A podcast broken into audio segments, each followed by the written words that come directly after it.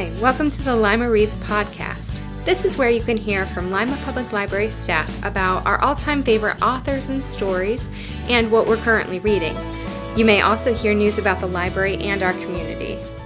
Hi everyone, uh, it's Danny again, and today I have a new member of our staff, Melody. Hi, Melody. Hi. Can you kind of tell everyone sort of who you are?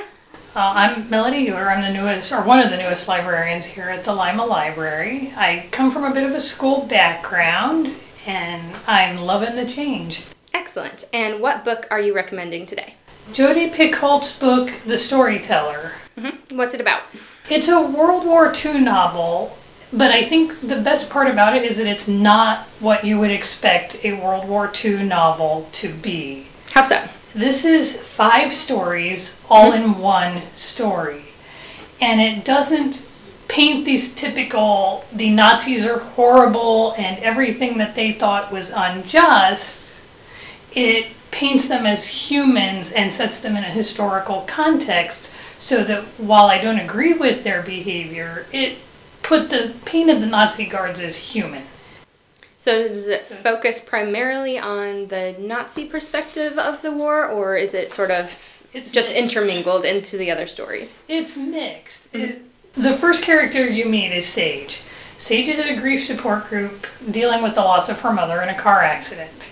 At the grief support group, she meets Joseph Weber, who she comes to find out served as a Nazi guard in World War II in the death camps. Mm-hmm. She goes on to find that not only did he serve as a guard, her grandmother was a prisoner mm-hmm. at a camp and had direct interaction with him and Oh. with his brother, who also served there. So it's actually it's sort of set in modern mm, day, It's- but it's looking back at Yeah. Gotcha. Okay. The, the modern and then the flashbacks. Mm-hmm. Okay. The other story within that story is that the grandmother, whose name is Minka, was writing a fiction novel at the mm-hmm. time that she was sent to the death camps. And while she was there, she started stealing photographs out of albums and writing that story in mm-hmm. German on the back of the photographs.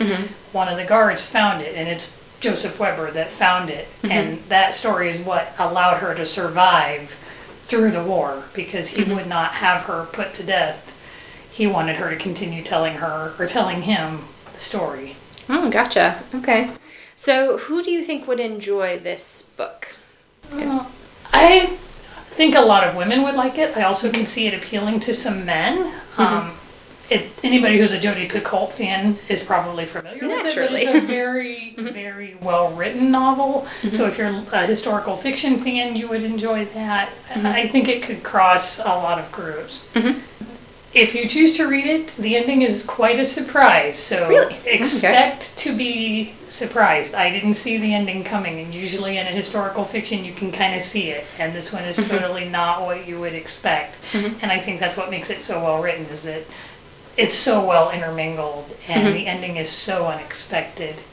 If you could uh, liken this particular book to another story or movie, what would you choose? It would be in the context of the Diary of Anne Frank. So if you're a fan of those type of historical, Mhm. this is a different take on the same type of story. Mhm. So I think if you're a big fan of those, you would really particularly enjoy it. All right, excellent.